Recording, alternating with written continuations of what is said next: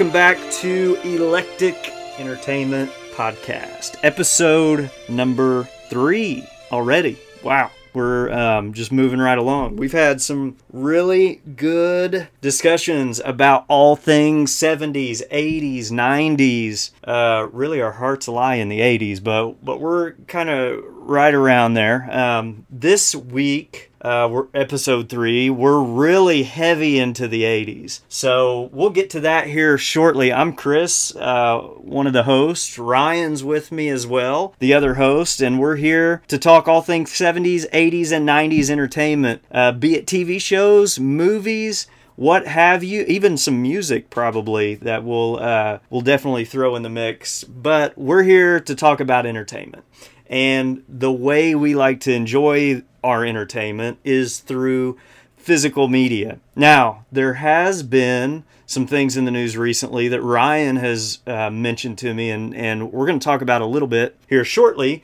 But carrying on from the conversation that we had in episode two with the big announcement and the movie that we're excited to see this fall during the Halloween season that should have been out last Halloween, except we had uh, this pandemic that was upon us hot and heavy through last year. Now that we're uh, kind of moving out of that, a lot of vaccines are out. People are getting vaccinated, and we have definitely come on the backside of COVID. Let's hope. Now we are excited to have the opportunities to get into the theaters and to the big screens so that we can see the movie that we've all been waiting for this fall during Halloween season, and that is Halloween Kills. If you have not checked out our last episode, episode two, we covered Halloween Kills in that uh, because during that episode we had recently had the trailer drop, and man, are we excited. Since then, we've had some additional Halloween news of Halloween 1 through Halloween 5 getting a 4K release from none other than Scream Factory themselves, and that release uh, set to be put out on the streets September 28th. So we are leading up to an, a, a very exciting time for the fall with Halloween upon us. Ryan, what were your thoughts on the announcement of? We, are, we already know your thoughts on the announcement of Halloween Kills the movie. Um, we're stoked about that. But what did you think uh, when you see the 4K drop of Halloween 1 through 5 from Scream Factory? Hey everybody! Yeah, so when you sent me that, you know, it got me really excited. Uh, it was a big announcement because they drop it kind of right in the middle of the summer, so it gets everyone excited for the release and coming out on the tail end of September. That's right around Halloween's month, October. It's uh, it's a a huge. I think it's a huge step forward in this Halloween franchise because over the years, Halloween has seen many Blu-ray releases, so they've gotten a lot better scans of the films. Uh, they've started doing more recently they've been doing a lot of anniversary releases. I know I have a, a I have a really neat 35th anniversary copy of Halloween on Blu-ray. I love the cover of it. It's got a side shot of Michael's mask and it's just etched out. The artwork is just I, I love it. It's amazing. Uh, they've released in years past also uh, entire Halloween collection, which you were able to score uh, which I'm a little jealous of. You were able to snatch, you know, snatch one up off. Uh, I believe you said it was eBay. Uh, but you want to touch on that? I luckily was able to get one, not at the price they sold them for back when they were first released, because I think it was, I don't know, it, it, was a decent price, but it's a whole box set that takes you from uh, the first Halloween of '78 up until uh, Rob Zombie's Halloween 2. I assume at some point in the future. I don't know. I may be wrong because I, I know there's licensing rights and difficulties because these movies are owned by um, a lot of different production companies and yeah. trying to get the licensing to put together a whole set that encompasses all the movies is very difficult. I was actually surprised they were able to do it back Yeah. in 2014 when they put that set out. Uh, but yeah, I was lucky enough to get one. I and not that long ago even, and even though I have that with the 4K out now, I've been building um, my collection of 4K movies in physical form and and I was on this as soon as it I, I seen it was going to be announced because it got leaked at first and um, Yeah. I was I was super excited. I, I kind of thought they might uh, try to get the rights for the rest, but there's there must be some issues of, of being able to get those past Halloween five. But I was st- still super excited to get one through five, and as soon as they announced it, uh, jumped on and and was able to get those, even though it was very difficult because their site kept crashing, which is telling me that there's Yeah. a lot of people out there that are still collectors of physical media, which is which is very cool. But the new ones, um, I've got it pulled up right here. These are actually new scans, new 4K scans for 2021 that goes back to the original negative. So that's Yeah. pretty cool. We've not seen those original scans like that, especially in this quality of a scan, and also adding the Dolby Atmos track to it. I think these are going to be just super high quality films that we're going to experience Halloween 1 through 5 at least in Yeah. a new way that we've never experienced them before. Yeah, you know, um, I just want to touch real quick on so those five that you mentioned they they released in that 4K collection one through five. Those are honestly probably the those five films are probably the core films of the Halloween franchise because Yeah, I I think um, probably along with Well, I- one, I- one through five, I would say six is as well. I know Yeah, there's a lot of people that don't like five.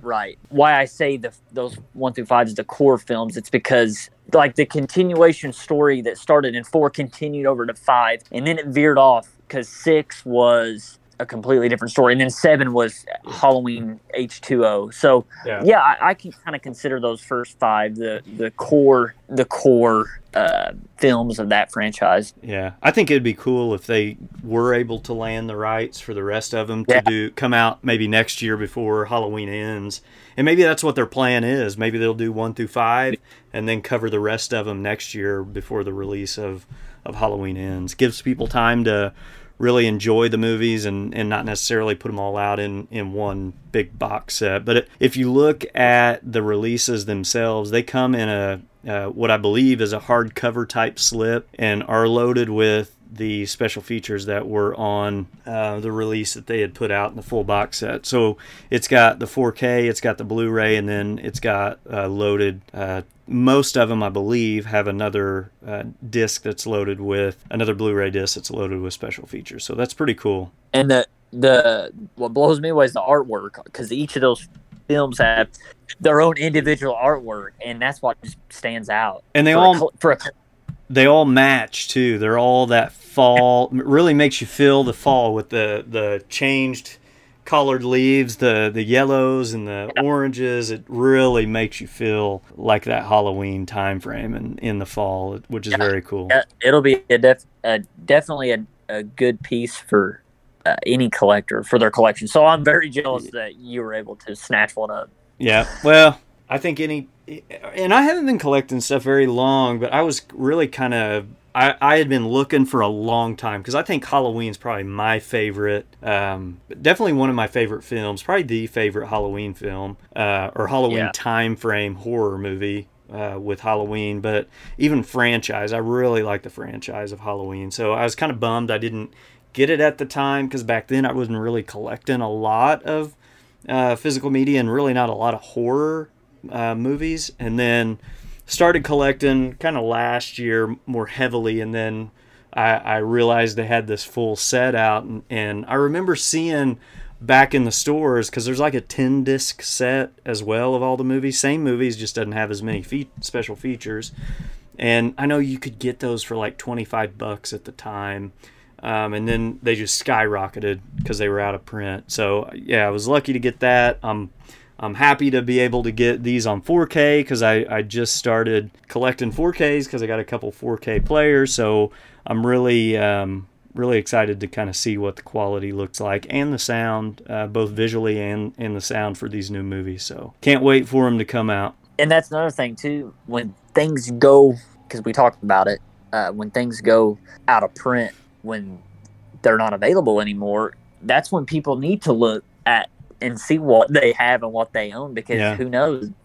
Just like a, a certain, just like it goes with a vinyl record or a comic book, you don't know what you have in your possession that might be out of print that might be worth, you know, a pretty penny. Yeah, So it's crazy. It, yeah, it's crazy what some of the. I mean, they're collector items too. I mean, you're getting you're getting a film Oh, yeah, that snapshot in time like a lot of what we we collect a lot like we talk about are from the 70s and, and 80s that's that's a a film lasting that long in these kind of boutique labels and, and even some of the bigger bigger uh, pr- producers and studios and providers of physical media. I mean they're putting out good stuff but these boutiques really go go out of their way to to to load these up with special features and and you really learn a lot when you own that collectible film because you learn a lot about the film itself through the special features that they provide so uh, yeah you, you would be surprised at what some of these films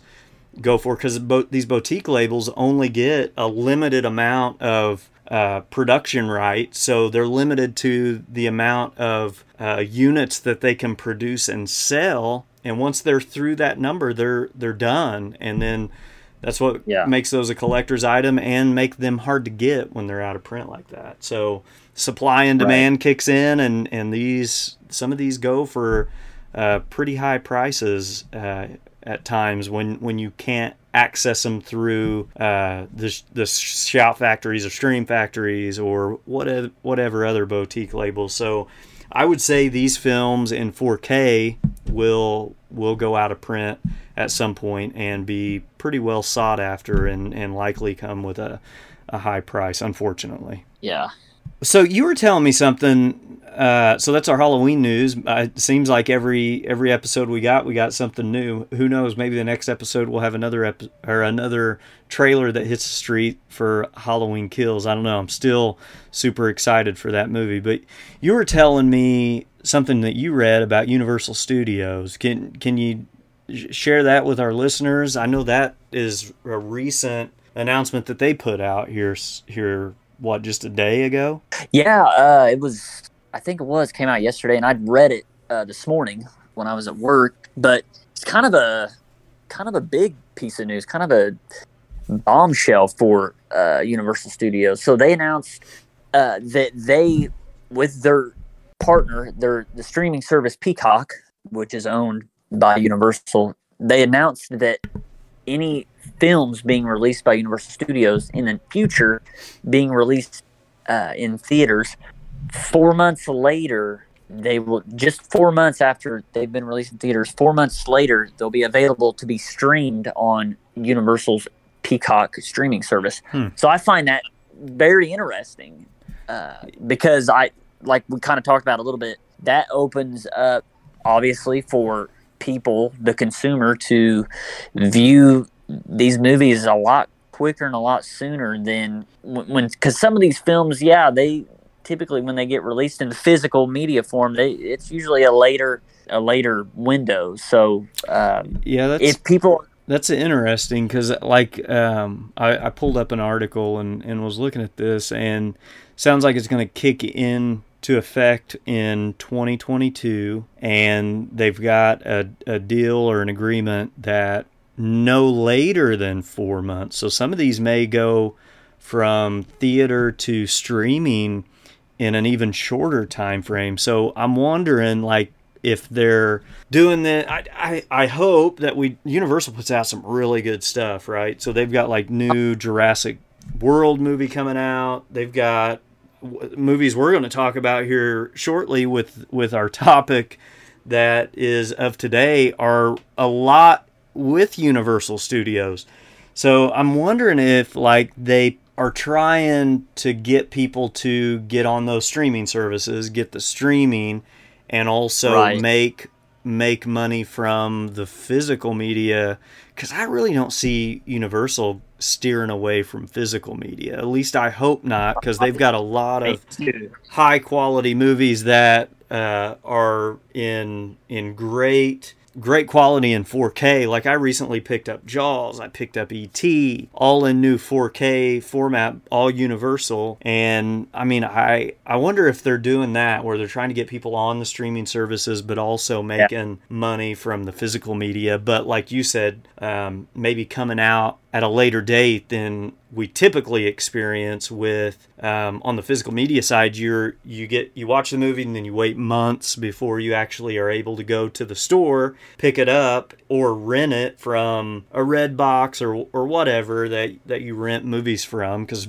we all know we don't have movie rental places anymore. Um, but I'm wondering if they're doing that where it's like we're gonna we're gonna hit this in the big theater and then right shortly after put it on streaming. That way we get people signed up to our services and then we'll put it out at right. normal time of what you would typically experience for physical media. Uh, I don't know. But but like yeah, like you said, you know, Universal Studios they have a massive library of oh you gosh. know movies that they could typically, I mean, in the near future, they could give them all these films they could put out with a 4K release. So they would be sitting on a lot of, they'd be sitting on a lot of films, yeah, that they could put out. So, so I, I yeah, I, how this is going to work because I'm I'm reading through this article a little bit. It says this, this, new deal is somewhat similar to Universal's current arrangement. I wonder when their current arrangements expire because their current ones are with HBO. Um, yeah. So like they've got release uh, streaming films that go to HBO, and their Illu- Illumination titles like Despicable Me and the Minions and, and whatever, those go to Netflix. So I wonder if when those expire, that's when this kicks in and all things go to Peacock. Yeah, yeah, I, I'd, I'd say that's probably what the deal is with that. They'll uh, end up going, yeah, just straight to Peacock under a universal deal. Yeah, that'll be interesting. I, I guess we'll we'll learn more as um, as they make those changes. I hope, and I, but, I would, I, yeah. I would um, I don't know, man. It seems like there's a lot of physical media that are, are like a lot with like the 4K Ultra HD, a lot of releases that are coming this year and a lot that are being released this fall. So I would I yeah. would be real surprised if they moved away from physical media. Yeah, you're right because that that's that's where they they make a lot of their money not just in theaters but on their physical media because like we've said Universal, I mean, next to Disney, Universal Studios is probably one of the top two studios in the world. Oh yeah. When it comes to movie movie production, so they would be throwing a lot of money away if they did shy away from physical media. So I think yeah. you're right on that. I, yeah, we'll just, just we'll have to deal. see. Yeah, we'll just have to wait and see what what comes of it. I mean, we're halfway through 2021. 2022 is yeah. upon us, and we'll see what next year holds, and and especially with some of these big big companies like that uh, really moving to streaming services and you look at paramount paramount has their own right they just like disney oh, yeah. the, all these plus streaming services that yeah. they're moving towards um, i really hope it doesn't affect physical media because i mean that like oh, we said that's the way we like to enjoy it but like i had mentioned earlier i mean they put some special features on some of these movies from the the big companies, uh, but it's usually your boutique labels that do the extended job of going yeah going all out of interviewing the directors, the the actors and actresses, and and even the uh, like we talked about in the last episode, the makeup artist and everybody that's oh, yeah. involved, and you really get the full story of how that movie was put together and and what it took to really make it and I, you know, we're just not getting those from the big big players. We're, we're getting those from the boutique labels. Yeah, because you know, like new releases that we've seen over the past few years, new releases that come out on a Blu-ray or 4K release, it's just a movie with like two or three deleted scenes. Like you said, these boutique labels they go all out with audio commentaries where they're literally when the movie you're watching the movie, they're discussing the movie right. Yeah, in, you know, for the listener, it's the best way to experience a film, either modern, classic, or whatever. It, it, it is. It's the best way. Or these releases, these special collector's edition releases. You, there's no other way to experience films. So yeah, yeah, you're right. They're they're doing they're doing something right. Those boutique labels. It yeah. I and I think um, they're are they are what keeps the physical media alive. I I feel. Um, and are the ones that really release a lot of the good stuff that really nobody else is going to release. So that's what that's what's cool about it. So we're in like 20 some minutes into this episode already just talking about the news updates. How about we kick it over to what our topic of today is? And if you caught episode 2, we kind of gave you the cliffhanger of what we were going to be talking about today because the actor that was in one of the films that we just briefly touched on last episode is who we want to talk about today because this guy is all things 80s, right? He is TV, movies, and uh, when when he got when he came into the the picture in the 80s, man, he was doing a lot. And Ryan, I know this this actor is probably your favorite actor, um, and you you can correct me there, but I would say he's probably your favorite actor. He's one of my favorite actors because he's in one of my favorite movies or trilogies, or uh, trilogy of movies, and we'll get to that in a minute too. But here's what we're going to talk about today: Michael J. Fox. And Ryan, I know you're you know a lot about this guy because you you've read his books, you've followed him for a long time, and you've probably watched every movie he's made. You know movies I didn't even know he was in, uh, even some horror type uh, flicks, and got me onto some of the TV shows and, and things like that that he's been involved with. But to get us started in just kind of talking about Michael J. Fox. What got you interested in this guy? What was the movie or TV show that really got you following him as an actor? Yeah, so when you mentioned this to me about possibly doing an episode on Michael J. Fox, I just, it definitely, you pulled me in right away because this guy, I can't say enough about him. I guess I'll go to the very beginning of how I was introduced to him.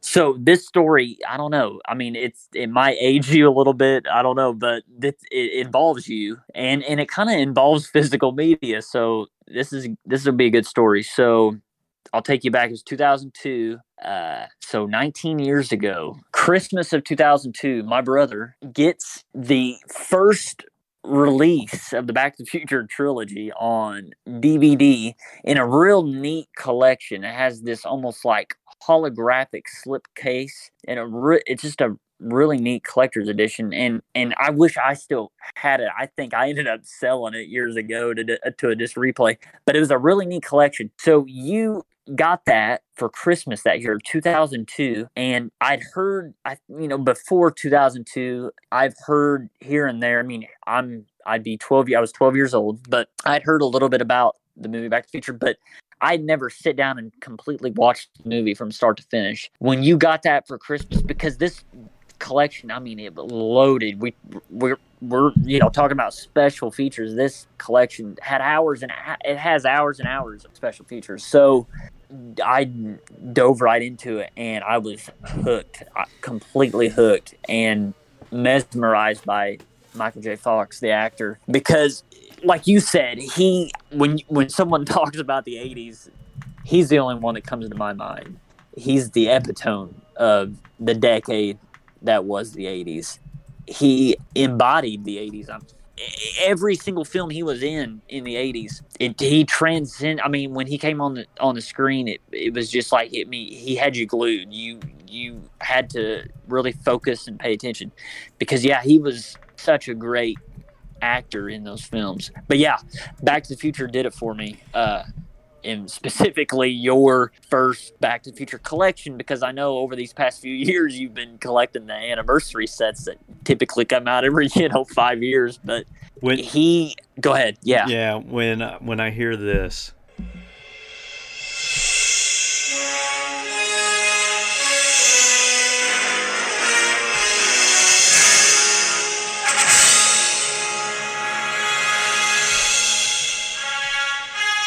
hear me?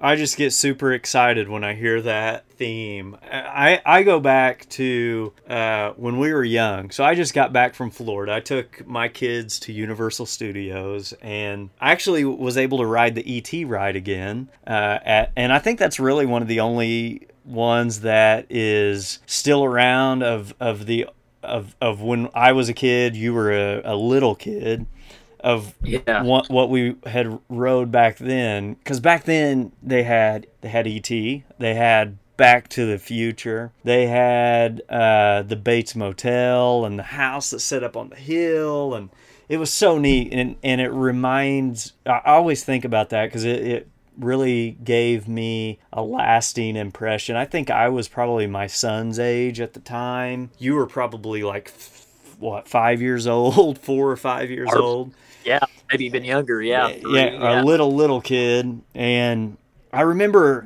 that ride back to the future, and I, I didn't really at the time. I, I know I had probably seen bits or pieces of the movie, and just going on that ride, I, I was it was really for the time an amazing type ride and and one that is really kind of modeled after with a lot of the new rides that uh, my daughter and I had rode here recently at Universal with a lot of the uh, 3D motions, and, and you're in uh, a vehicle and, and you're looking at a screen and it's taking you through a movie or, or what have you. And that was kind of one of the first that did did that type of thing and i remember riding that ride and it was so cool and then i got to watch those films and i like you said it just hooks you in and as Yeah.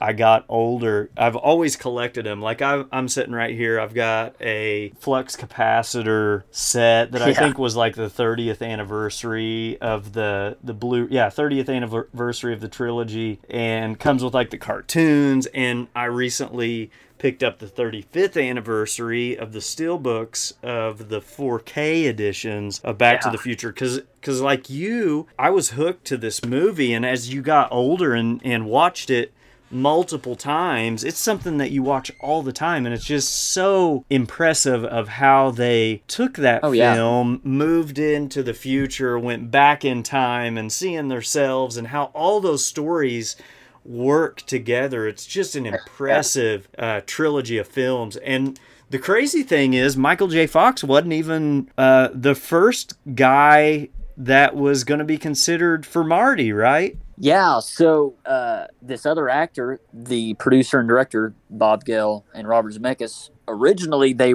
were going with uh, a young actor by the name of uh, Eric Stoltz, Yeah. who had signed on with Universal, and they had actually had gotten through a month and a half of filming, six weeks of filming. In today's age, you could film an entire movie in six weeks or less. They had filmed scenes six weeks worth, and at the time, Eric Stoltz wasn't the guy he really honestly originally wanted to go with because he had his heart set on Michael J. Fox. But the thing was, Michael J. Fox, the number one TV star at the time, he was in the middle of filming Family Ties, but Robert Zemeckis knew that Universal Studio would clash with Paramount Studio that Mhm. Family Ties was filmed on, but he just knew it just wasn't jiving, wasn't working with uh, Eric Stoltz and Christopher Lloyd. Um, he he would watch those dailies back at the end of the end of the night and just realize that this movie this movie's gonna fall apart if we can't get Michael J. Fox because Zemeckis saw in Fox just by seeing him on that hit show Family Ties. He brought this.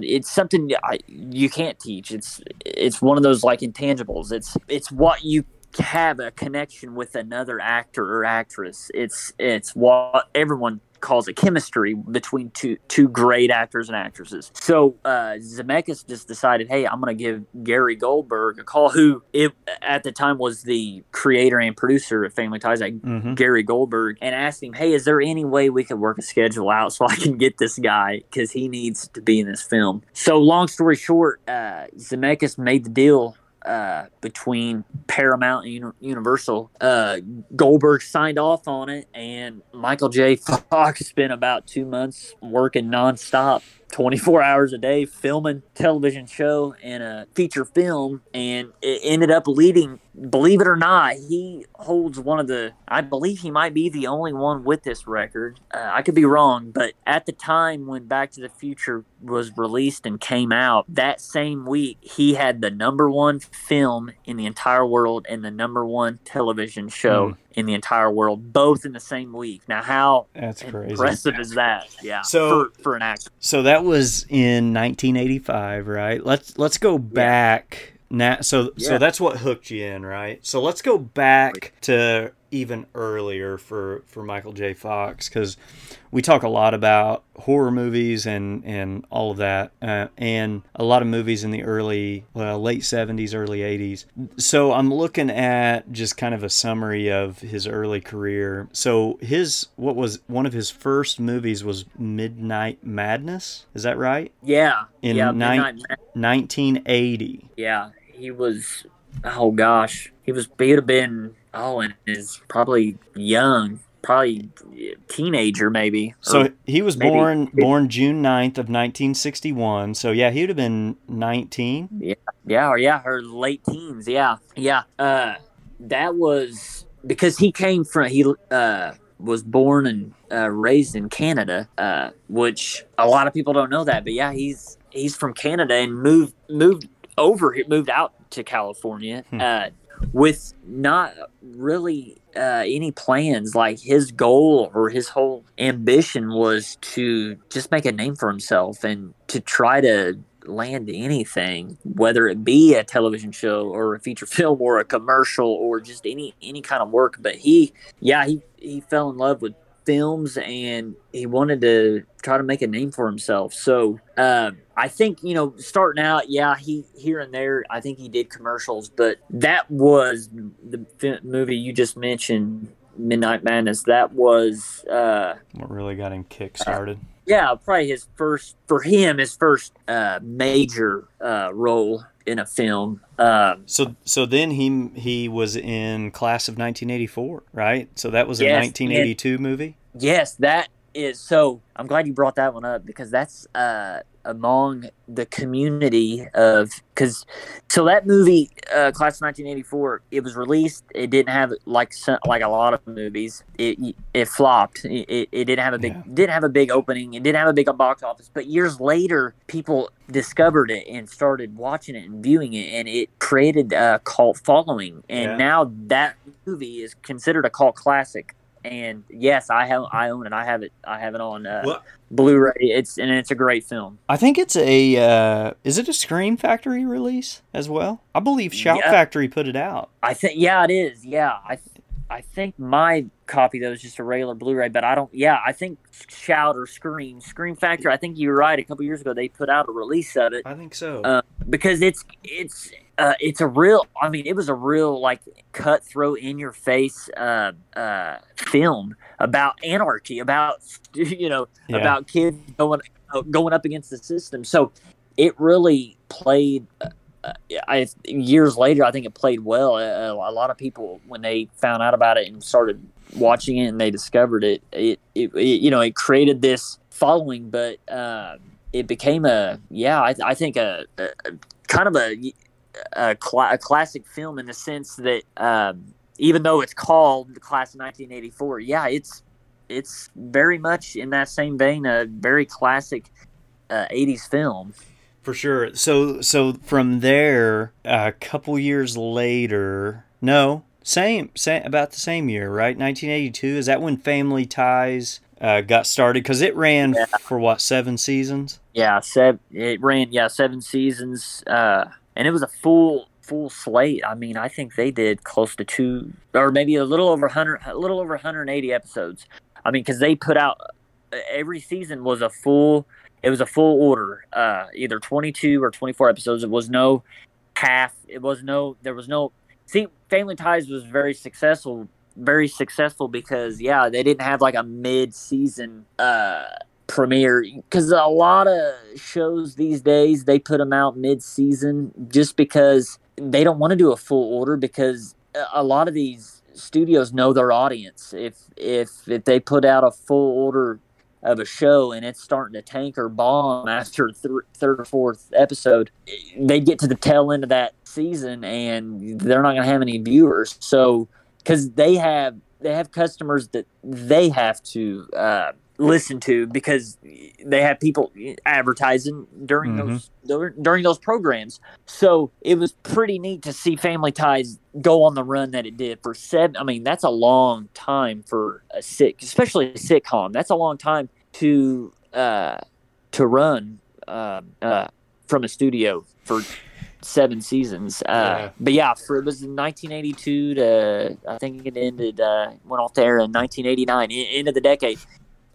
and that's what made it a great. Uh, I just want to touch real quick on it. It made it a great television show because not only it stretched the entire decade, uh, but it was very. Um, it was it was very. I consider it very contemporary. I mean, they talked a lot about uh, during that time, those days, like it was. They talked about modern topics. Um, yeah, very politi- re- political too. Yeah, that that's what I was about to say. So the reason I got kind of so into politics was because of this television show because the yeah. character Michael J. Fox portrayed made me very interested in politics. Yeah, so he know? was a young Republican with a hippie family, right? So it was the hip parents and the square kids. That's yeah. how they that's how they uh, pitched the show, right? Oh yeah, but butted heads over uh, so many things, and that's what made it entertaining not only funny but uh, very entertaining. The guy that played his father, Michael Gross, who's a well-known actor at the time, they just just like Michael J. Fox had with Christopher Lloyd in in the Back to the Future films. Yeah.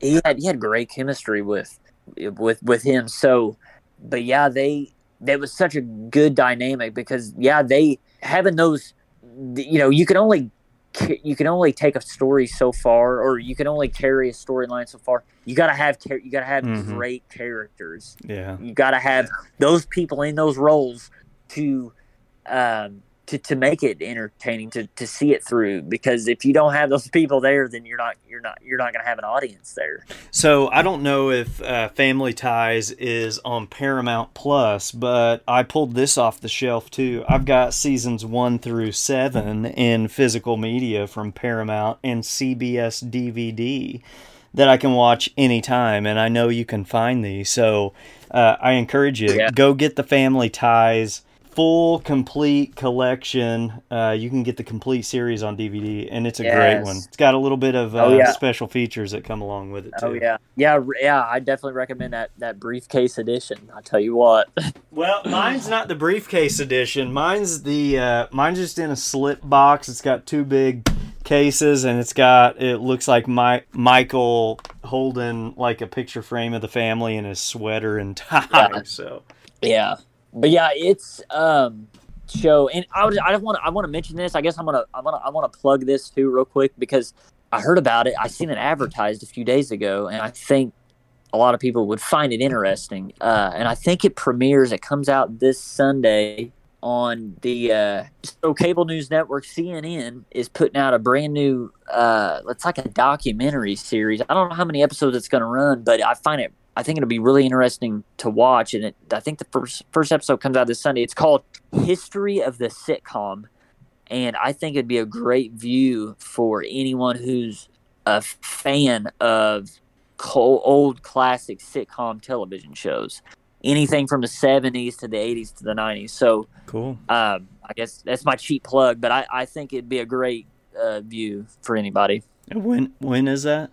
Uh, I think it. I believe it premieres this Sunday night at nine o'clock on CNN. Okay. Yeah, it's called uh, "History of the, of the Sitcom."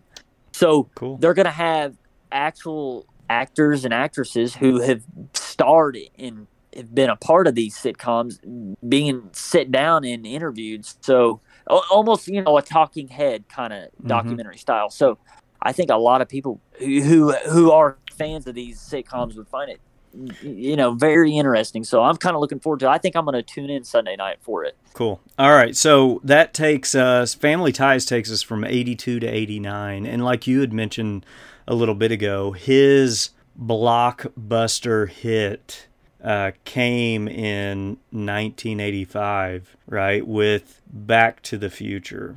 This, I think, is what catapulted him into stardom and uh, really set in motion a lot of the future films and a lot of the other work that that would happen. I mean, Back to the Future had had parts 1, 2 and 3 which he was in each one of them as Marty McFly, but in 1985 this was really like we talked about earlier, it wasn't even going to be him, but thank God they casted him for that part yeah. because he was perfect for it. But he was doing that in the midst of uh, family ties, like you had mentioned. So let's talk about Back to the Future for a little bit. Yeah, like you said. So those three film, the the name Back to the Future, it as soon as that film came out and opened, uh, Michael J. Fox, he he instantly became a household name. Every everybody knew who Michael J. Fox was. Uh, and another person who everyone knew, uh, even though uh, years later his name came into the news and and it wasn't in a good way, but everyone knew John DeLorean. I mean, oh, yeah. his name became a household name because of the DeLorean. There, there's yeah, hey, so there's just real quick on that. I seen. Yeah. Uh, I think it's Shout Factory has a documentary uh-huh. on the DeLorean. So I haven't seen it, don't have it, but thought that was pretty interesting. Might be interesting to watch. What's it called? I forget uh, what it's called. I, have just seen it as I've kind of looked through. Give me a minute. I can I can look it up here I, in just a second. Because I, since we're talking about DeLorean, a while back I bought. Uh, it actually was a newer release. It didn't come out in theaters, but it was released. It was straight to phys. It was a physical media release last year. It was. Uh, you're probably. It's probably the same thing. Alec, Alec Baldwin. Okay. Um, and it kind of takes you through the history of him with that. That's it. Yeah, DeLorean it's fr- framing John DeLorean. Okay, that's that's what I have. Yeah, put out by Shout yeah. Factory. Yeah, Shout. I guess yeah, Shout did put it out. I bought it. It came out last year, yep. um, sometime in 2020. Yeah. Yeah, October. Uh, uh, I, th- I think 2019. October okay, 1st, okay, 2019, yeah. and yeah, it was put out by Shout Factory, the uh, studio. I, I highly recommend it. It has a great audio okay. commentary on it well. But yeah, framing John DeLorean. That's it. Yeah. Okay. All right. Anyways, back to Michael J. Fox. Back to yeah. the future. So yeah. So as soon as he signed on, I mean, he knew what he was going up against. He's filming five days a week, a hit television show in Family Ties on Paramount Lot. He's about to start filming uh, a feature film with director famed director because he he put out two films before this and and before Back to the Future, after putting out these two films, Robert Zemeckis finally got backing and got with Steven Spielberg because he a lot of and a lot of people don't know this, but yeah, Steven Spielberg he helped produce Back to the Future. He he didn't yeah he, he didn't he didn't have nothing to do with the directing, but he he played a role in producing those three films. So, so yeah, Michael J. Fox, he knew what he was going up against. So he had talked with his producer of Family Ties, like Gary Goldberg, and Goldberg said it was, you know, it was an opportunity of a lifetime, and he didn't want to hold Michael J. Fox back. And he said, "You can do it. I'm all for it. You, you just you're committed to this Paramount Studio, though. You're committed to the show." family ties comes first. And Michael J. Fox, you know, he man of his word, so he he's he would shoot family ties during the day for I believe ten to twelve hours, and then he would get he'd have a driver. He he what was funny about this, so he would leave after filming Family Ties during the day. He'd leave Paramount Lot. Someone would pick him up after filming, you know, ten hours on the show Family Ties. He'd get picked up and driven over to Universal because he back in the 80s the, these two studios they were not too far from each other out in california they were you know down the road yeah uh, so he'd get driven out to universal a lot and michael j. Fox would film like eight hours at night of back to the future so michael j. Fox was working i mean he was working 18 19 hours a day for five days straight. He said i i'd read once in an interview, not only his interview, not only this interview, but also in his books that he he would uh, he would show up to Family Ties set with his Marty McFly video camera. Then he would show up at Back to the Future with his Alex P. Keaton briefcase. so if that ain't signs of delusion, Yeah. I don't know what it. Yeah, Yeah, yeah he he he wasn't he wasn't getting any sleep, but he was committed and he he got it done though. Yeah. And had to be what- wore out. oh yeah, oh definitely. That's a lot. I mean, not only I mean for five you know, five days a week, five days straight, you know, nineteen hours a day. That's that's very demanding for a person. And but he was committed. I mean, he was young. He was hungry. He was looking Mhm. for anything to grab a hold of, and I'm glad he did because the end the end product at the end of this of him because see Back to the Future Part One came out in 1985. Yeah. I believe it was July 3rd. July, yeah, July 3rd. It was like right before the holiday. Uh, it was so successful that uh, Universal wanted two sequels. So, in at the time, Bob Gale, Robert Zemeckis, I mean, they, they when they shot and filmed Back to the Future, they didn't write it thinking. I mean, that was it. They they weren't. They didn't write Back to the Future for it to have sequels. They wrote it as a one story, a one piece story. So they had to come up with these sequels, and they wrote them quick. And they were uh, Back to the Future Part Two and Three were filmed simultaneously. They were filmed back to back, Yeah. and they were released back to back years. The tail end of the '80s. Yeah. Part Two coming out in '89, and Part Three coming out in '90. Yeah, Um, yeah, it was. It, so we had a few year span there between part one and part two, but yeah, part two and three were just back to back. Yeah. Um, So let's keep And- let's keep rolling um, real quick because I want to get to Yeah. something else with Michael J. Fox, and we're we're on we're almost to an hour now, so we'll need to wrap up here soon.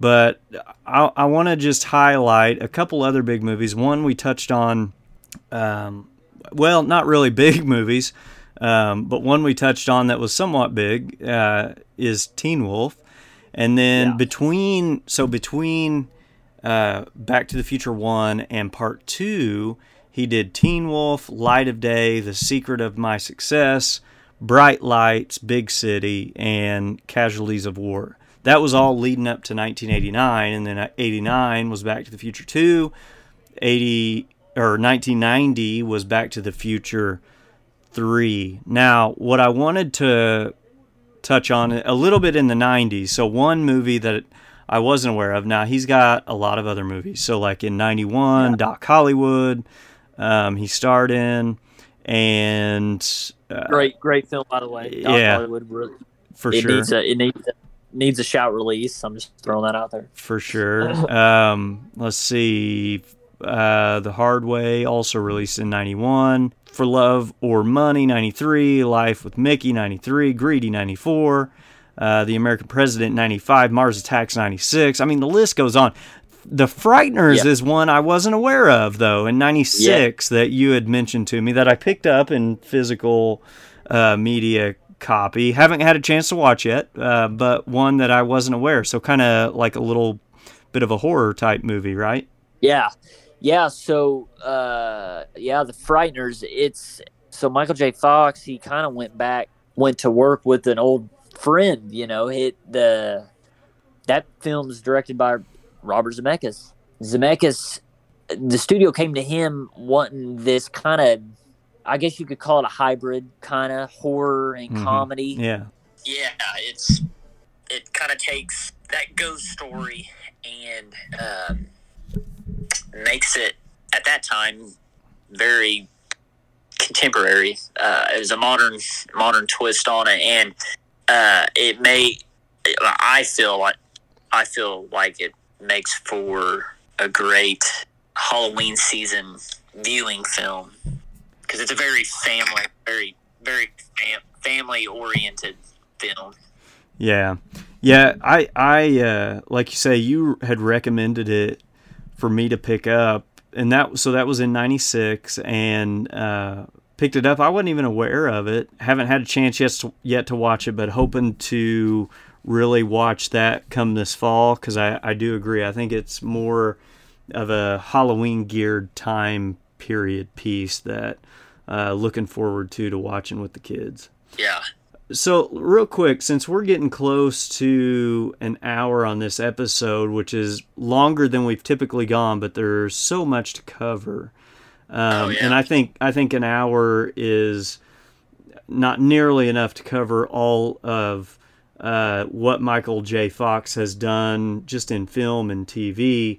But I wanted to talk about obviously what probably most, maybe not all, are aware of his struggles with Parkinson's disease. So in 1991, he he started to get early onset of uh, Parkinson's di- disease while shooting Doc Hollywood, and I know you followed a lot of that as well. Um, can you just kind of talk to us about his experience, also some of the other things that are uh, kind of around that, and the foundation that he established for Parkinson's disease? Yeah, uh, like you said, it was the film Doc Hollywood. He he was in the middle of in the middle of filming Doc Hollywood.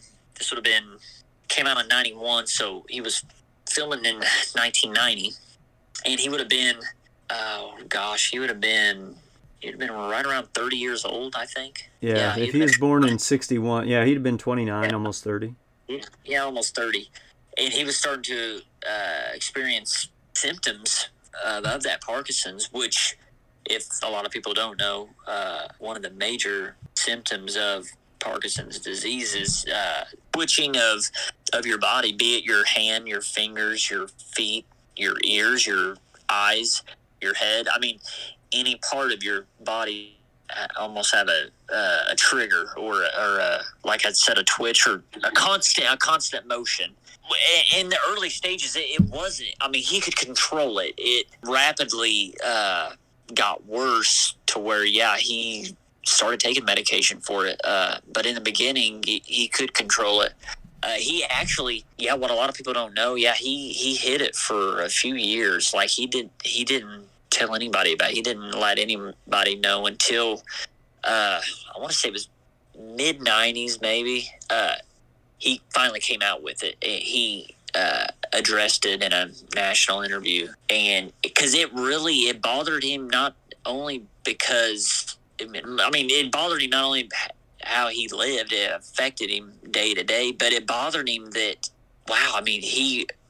He, for the first time, he questioned, you know, am I going to be able to do what I love doing now? Uh, am I going to have a career anymore? Uh, and I think he did. He struggled with that. Uh, like the film The Frighteners, he had a hard time, I think, on set.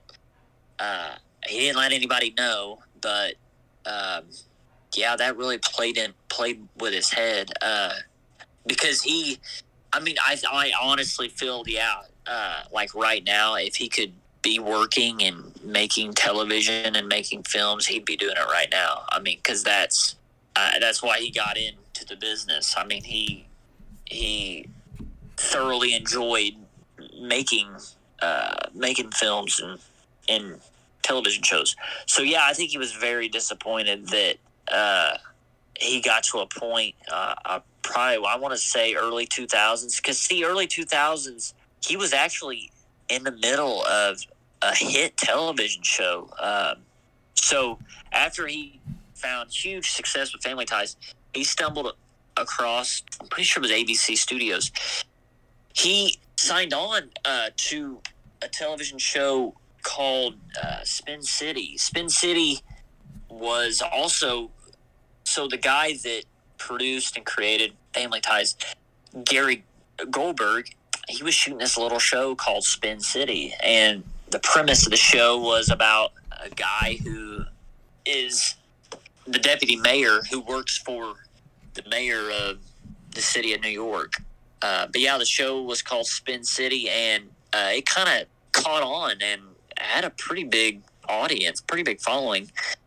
Uh, it was on air for, gosh, I want to say maybe five years, so I had like five seasons. But anyways, Michael, he started off filming that show, and uh, about I want to say three seasons in, three years in, he could he just he couldn't deal with the symptoms. He couldn't act with those the symptoms of Parkinson's, so he kind of he quietly stepped away uh, during the middle of the filming. I mean, because when he stepped away from that show, Spin City, it was still they it, it, was at the height of its popularity. I mean, it had a huge had a huge audience, um, and so this was 2002. So I'd say 2002 was the re- another reason not only why he stepped away from acting and whatnot, just because he couldn't deal with the symptoms, but he wanted to focus more on. I think he felt like his yeah his career in TV and film was over, so he kind of wanted to focus on his post career, which was uh, starting up and working uh, on building up his foundation, that the Michael J. Fox Foundation. So which he, was, which is, go ahead. He yeah. wrote. He wrote. He's written a couple books too, uh, actually a few, and so his first book, Lucky Man, it really focused on that, right? Um, how his denial of his disease and substance or alcohol abuse up until that point um, really kind of pushed him to create this foundation and to the point where he uh, provided testimony before the Senate Appropriations Subcommittee in 1999. And at that point, so he was on medication, but had right before that testimony stopped medication prior to it to show the effects that uh, the effects that Parkinson's disease has on the body. And I know he had partnered with Muhammad Ali to testify um, because Muhammad Ali had struggled with that as well. I know they had teamed up to really try to attack this. And with Michael J. Fox, that is the sole focus of the foundation, right? Oh yeah, the their research. I mean, they've he has spent ever since then. I want to say, yeah, late nineties. He had spent his whole life. I mean, dedicated to uh, not only finding a cure, but uh, helping uh, every anyone, everyone uh, with this disease because it's a it's a growing um, it's a growing problem. And it's a grow. I mean, it there's I don't know the exact number or figure, but yeah, there's millions of you know people that um, uh, have Parkinson's, and his research team, yeah, they've uh, they've they've raised I can't remember what the figure is, but they've it, raised quite it, a bit of money. It's over one billion dollars has been funded wow. in research programs to date. I'm on I'm on his site right now, so I want to I want to plug that. Go check out Michael J Fox. That's one X on Fox.org, and you can see all the latest updates on um, Parkinson's disease research programs and even opportunities to donate to those research efforts to fight and combat um, Parkinson's disease uh, because it is truly a, a very serious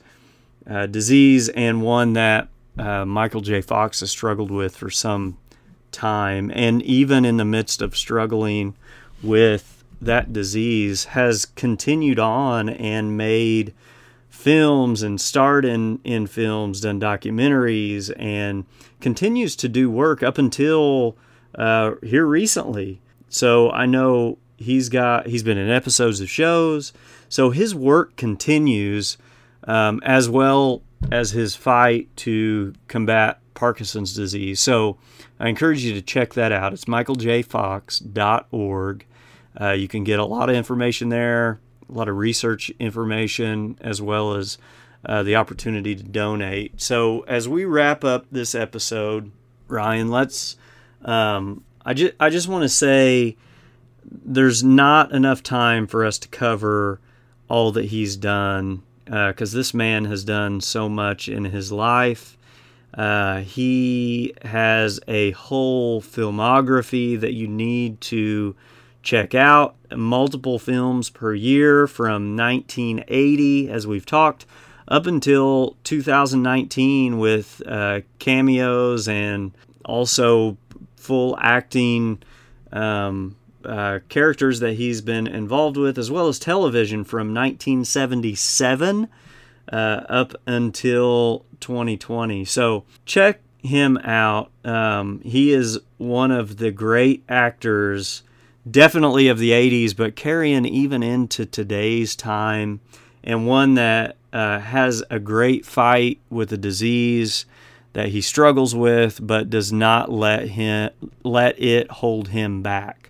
So, just to encourage everybody out there, check out his site, check out the films that he's been involved with because there's so much we could talk about. Uh, definitely worth devoting this full episode to him.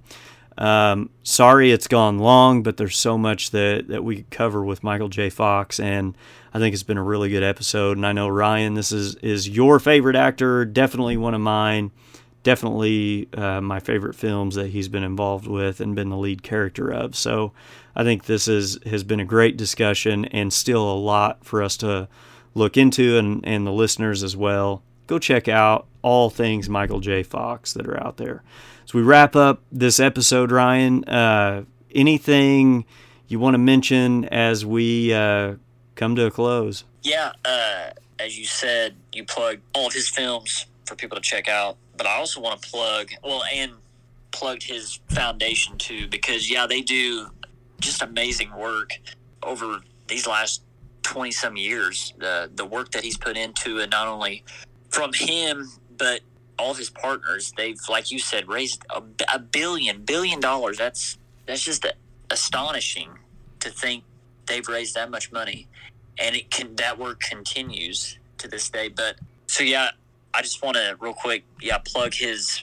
You'd mentioned all all of his films for people to check out, but yeah, I just want to plug his the books that he's that he's written. Oh yeah, you mentioned you mentioned Lucky Man, uh, which is a great read, but the books following that, uh, one which is I highly recommend, uh, Always Looking Up. It's the one that came out after Lucky Man, and it's just uh, it's about him having a positive outlook on life, how he lives life now with that disease. But yeah, I definitely recommend his his books. For sure, um, that, that's a great point. I, I the guy has done so much, just so impressive from the early start of being so young and getting into television and uh, into film, and then uh, what he's done for uh, the health research in Parkinson's and his writing and material that he's got to offer. There's so much that you can can dig in with Michael J. Fox, and and that's what this episode's about. We're encouraging you check the guy out. We know you've heard of him, but there's so much um, to offer uh, with this guy. So putting the plugs out there for him. Uh, we appreciate you guys hanging in there with us this long. Uh, not all episodes will be this long, but definitely one deserving of the time spent to discuss Michael J. Fox. So I'm thinking, Ryan, uh, next episode, yeah. there's been some documentaries that uh, have been released over the last couple years. One that is expected to come out that covers the 80s, all things horror. Uh, also, one that's expected to come out uh, that covers all things 80s sci fi. And it's one that you actually have your name in the credits for on a couple of these. Yeah. So here's what I want us to uh, think about for episode number four In Search of Darkness. Episode one, episode two, and soon to be released episode three covers all things 80s horror. I recently missed the opportunity to get the physical form of these, but do have the digital form. And when episode three, uh, or part three, is released and they have the option to purchase one and two along with it, I will be doing so. But I know you've got physical copies of parts one and two.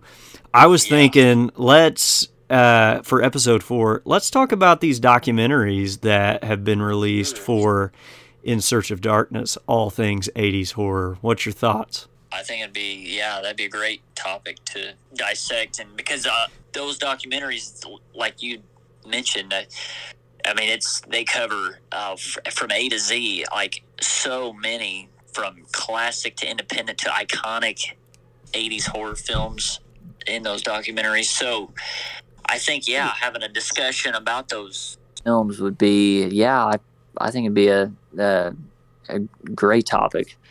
Cool. All right, so we're not going to give any more away until next time, episode four. Uh, we're going to get in search of darkness and have a deep discussion there. Uh, been a great episode, everybody. We appreciate you hanging out with us for over an hour now. Uh, but definitely one that has been a great discussion. Hopefully, you get uh, digging in a little bit on all things Michael J. Fox from movies, TV, foundation to books, everything in between. Uh, please provide us some comments, give us some some thoughts, ideas. Check us out on all platforms for uh, the podcast, all previous episodes. Give us a like, give us a subscribe. That way you get all the latest content that comes out. And uh, check us out on social media. Until next time, hope you guys take care. Uh, catch some some physical media uh, buys or pull something off the shelf to check out in physical media form. Until next time, everybody, thanks for hanging with us. Peace out.